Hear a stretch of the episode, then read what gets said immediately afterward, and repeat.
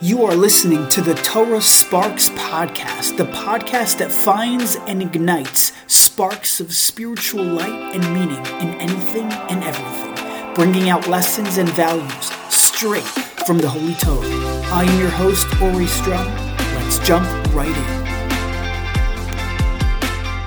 Looking for a Kohen. Uh, there's my best uh, Gabbai impression. Y- you ever been in shul? And the Gabbai asks, whether it's during the week or Shabbos, it doesn't really matter. But the Gabbai says, Cohen, Cohen.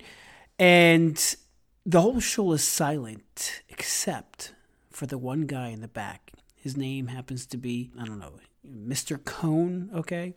And he raises his hand and he says, "Yep, I'm I'm a Cohen," and he starts walking up to the bima. Okay, so now just picture the just picture this, and you probably could because I'm sure you've seen this before, but there's a whole shul. There's 50, 60 people, right? And not one person was a Kohen except for this guy, Mr. Cohn, sitting in the back. And me, as a Yisrael, I, I, I always wondered, like, what is going through this guy, this Kohen's mind? Again, from that walk, it, whether, okay, it's probably a five, ten second walk. From that walk from the back of the shul all the way up to the front of the bima as he's about to get his Kohen prestigious Aliyah What's going through his mind? It's just interesting to me, right? Because like I, he's the only one in the room. He has this certain like level above everybody else. It's very interesting. You know, it's it's kind of funny. You ever hear a Yisrael?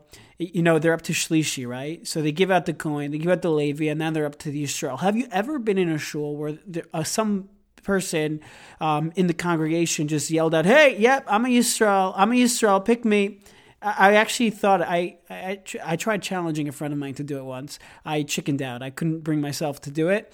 It just no no no Yisrael does that, right? Because every, everyone's a Yisrael. And again, when I say everyone, I'm I'm being dramatic. Most people are Yisraelim, not as quote unquote special or unique or different. Um, you know, you're not that one guy in the back of the room that has a certain um, position of above above everybody else where they can't fill that role. So I just I find that whole thing interesting. Um, and we're going to get back to this. But first, I just wanted to welcome you back.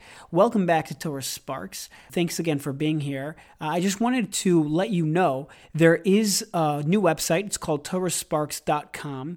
And on there, you can find these podcasts, you can find the weekly write up. Uh, but there's another really cool feature, which I'm really excited about on the website, and it's called Got Sparks. And what it is, it sort of speaks for, for itself, but you know, like the whole Got Milk um, movement so it has nothing to do with that. But what it is, is a platform for your Sparks to be featured. That's exactly right. All you have to do is go to TorahSparks.com website, go to the Got Sparks tab, and submit your video. So going back to this whole Kohen idea, okay? The, again, the Kohen, he, he's, he's on a pedestal of his own. He is. Let's just take it. He's the one guy in the shul. He's the one who gets to walk up to that podium, have that feeling of, hey, I'm a little bit different. I'm a little bit unique. But the Israelim, what about us? What about us? Yeah. So uh, again, again, we have to we have to realize that you know, Hashem set up the system of Kohanim, Levim, Yisraelim, and this is the best thing. It's meant to be that way. There's a purpose, a tachlis, and there's halachos of even if somebody, whether someone's a Talmud Chacham versus a Kohen, who should get the Aliyah. There's something, there's there's a real, there's a real, I shouldn't say a real science behind it, but there's a real godliness behind it. Uh, but but again, I wanted to take this idea of Kohanim, Leviim, and Israelim, take this idea out of context and really apply it to to another idea, and and that's the following. You see, most I actually did a calculation. Okay, let's say the Jewish calendar year not let's say the Jewish calendar year is 354 days. Okay, so I did a quick calculation of this past year, 2021, 57, 81, and I calculated about 97 of those days were either Shabbos, Rosh Chodesh, Yom Tov, Chol HaMoed, um, fast days, etc. Like something, you know, I guess you would call more lofty, more out of the norm, something more unique. You know, for purposes of this Torah podcast, I didn't include days like Juneteenth and uh, you know uh, whatever other days they have albert einstein's day and new year's and all those other days. But i'm pointing something out over here. If 97 that's almost 100 days are i guess you would call in the realm of of of holiness okay? What are the other 257 days? What are those? The regular day to day the regular mundane days. What are those? Are they not holy? Again, the fact that I'm asking it, it's really rhetorical. Of course they are. And there's a very, it's very, very telling the way the Torah in this week's Parsha, Pinchas sets it up. And that is in a discussion of the karbanos. And the Torah in this week's parsha goes through all of the karbanos from Shabbos to Rosh Chodesh to all of the holidays, Pesach, Shavuos, Sukkot, Rosh Hashanah, etc. It goes through all of the holidays of the year. But and and again, don't forget Yom Kippur as well. I didn't mention that. Right? All of the different karbanos. But you know how the Torah introduces us to the karbanos? It's with the korban tamid. It's with the daily, the regular day, the day to day korban tamid, the regular offerings of those, let's quote unquote call it 257 days of the year.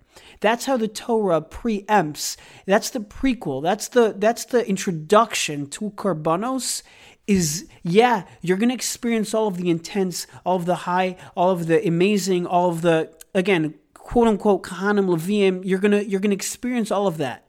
But don't forget about the Yisrael. Don't forget about the korban tamid. Don't forget about the day to day. Don't forget about the 257 days of the year. And it's all predicated, it's all based on that.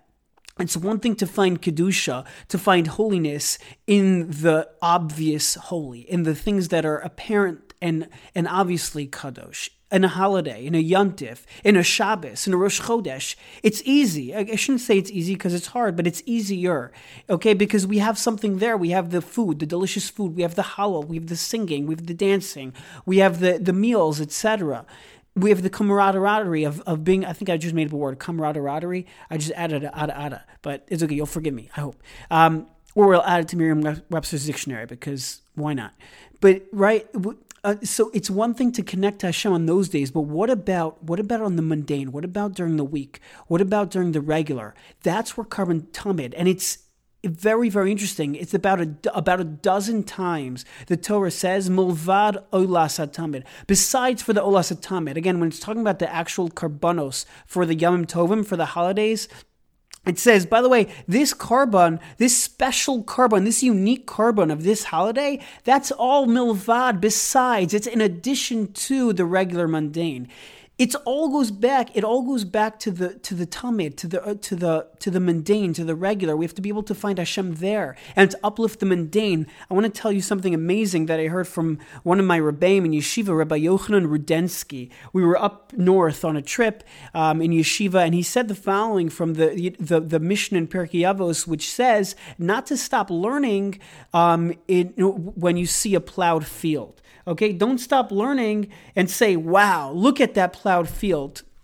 Rabbi Rudensky was medayik, and he said, it's interesting, you know, the, the the Mishnah doesn't say, don't stop learning and say, oh wow, look at that amazing sunset, look at that amazing tree, look at that amazing Amazon forest, look at it talks about a plowed field. Now, let me tell you something about a plowed field. A plowed field is something man made, it's something that man did. And Rabbi Rudensky points from here that in what man does, in the mundane, in the regular, in the seemingly day to day, again, I'm, I'm, adding this part, but in even the man made things of life, in the mundane, in the 257 days of the year, in the Yisrael days of the year, you can find kedusha there. You can find beauty there. It's yafeh. It's beautiful.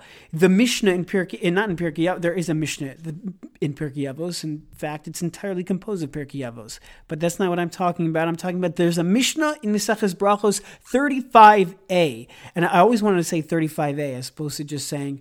Um, Lamed Hayim and Aleph. It just sounds really cool to say A and B in terms of the dafim. So in the the Mishnah in in Parak Shishi in Kitzad Mevarchim of Tractate Brachos Lamed Hay A. Okay, that's a new one. Lamed Hey A. You saw what I did there? I'm, I'm adding the, I'm, I'm, infusing the kedusha and the mundane, the the 35 Lamed Hey and the A from the uh, from the alphabet. Okay, I'm going to stop. Fine. So the Mishnah says Ketzad mivarchen al haperos. How do you make a bracha on fruit? And you'd say, well, use your mouth, right? So that's not what it means. It means what is the bracha? How do we say what is the bracha we recite on fruit? Al haperos ilan on fruits of the tree. Who Omer you say bori priha eitz. Okay, we know that you say bori priha chutz, except min hayayin, except for wine. Shal hayayin, we know wine gets its own separate unique bracha, and that's a bore pri hagafen.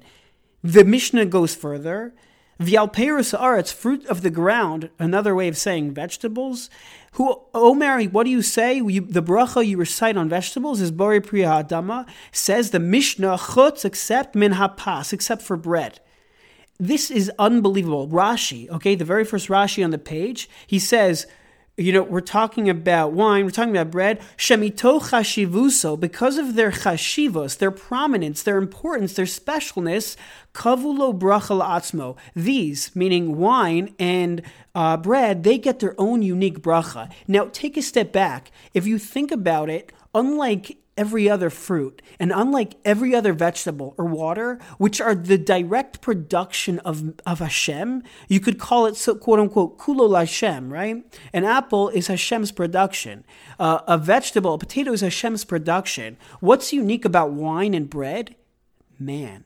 They're, so to speak, man made. They're man made with HaKadosh Baruch Hu, right? Wine is was grapes and then it was beaten down fermented etc now you have wine. That was a man process. That was a human process so to speak a mundane process that turned something into a chashav status. And take bread for example. We know there's like 10 stages of the production of bread. That's where man comes in. That's a man-made thing. It's a human thing. It's a mundane thing. It's a 257 day thing. It's a korban tumid thing. It's a yisrael thing. However you want to tight it however you want to call it. But these things specifically specifically wine and bread, these are chashav, and they get their own bracha.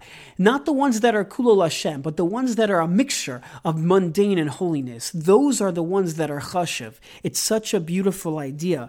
And HaKadosh Baruch Hu's telling us something. He's trying to teach us something. Is that we don't have to wait for the Shabbos, for the Rosh Chodesh, for the Yom Tif. We got to do now, okay? Not one day, you know, one day, um, you know, in the future when it's Shabbos again or when it's Yom Tif again. No, no, no. Today's day one. And today, on a regular Tuesday, on a regular Wednesday, on a hump day, whatever it is, I'm going to find Kedusha. I'm going to find holiness and bring up the world around me, whether it's by saying brachos, watching my eyes, being respectful to my parents, talking nicely to my wife, um, not getting angry at my children, whatever whatever the example you want to put in the fill in the blank. But the idea is we can find Kedusha in the mundane. It's the korban tumid. It's the 257 days. It's the Yisrael. And, and HaKadosh Baruch Hu should give us the, the energy and the strength, the conscientiousness and the power to find this, find this Kedusha. Realize that, like Rashi says, mitoch chashivusa, realize this is chashav. And we should live our mundane lives on a holy level. Have a, an amazing rest of your week, and Mir Tashem, we'll see you next week.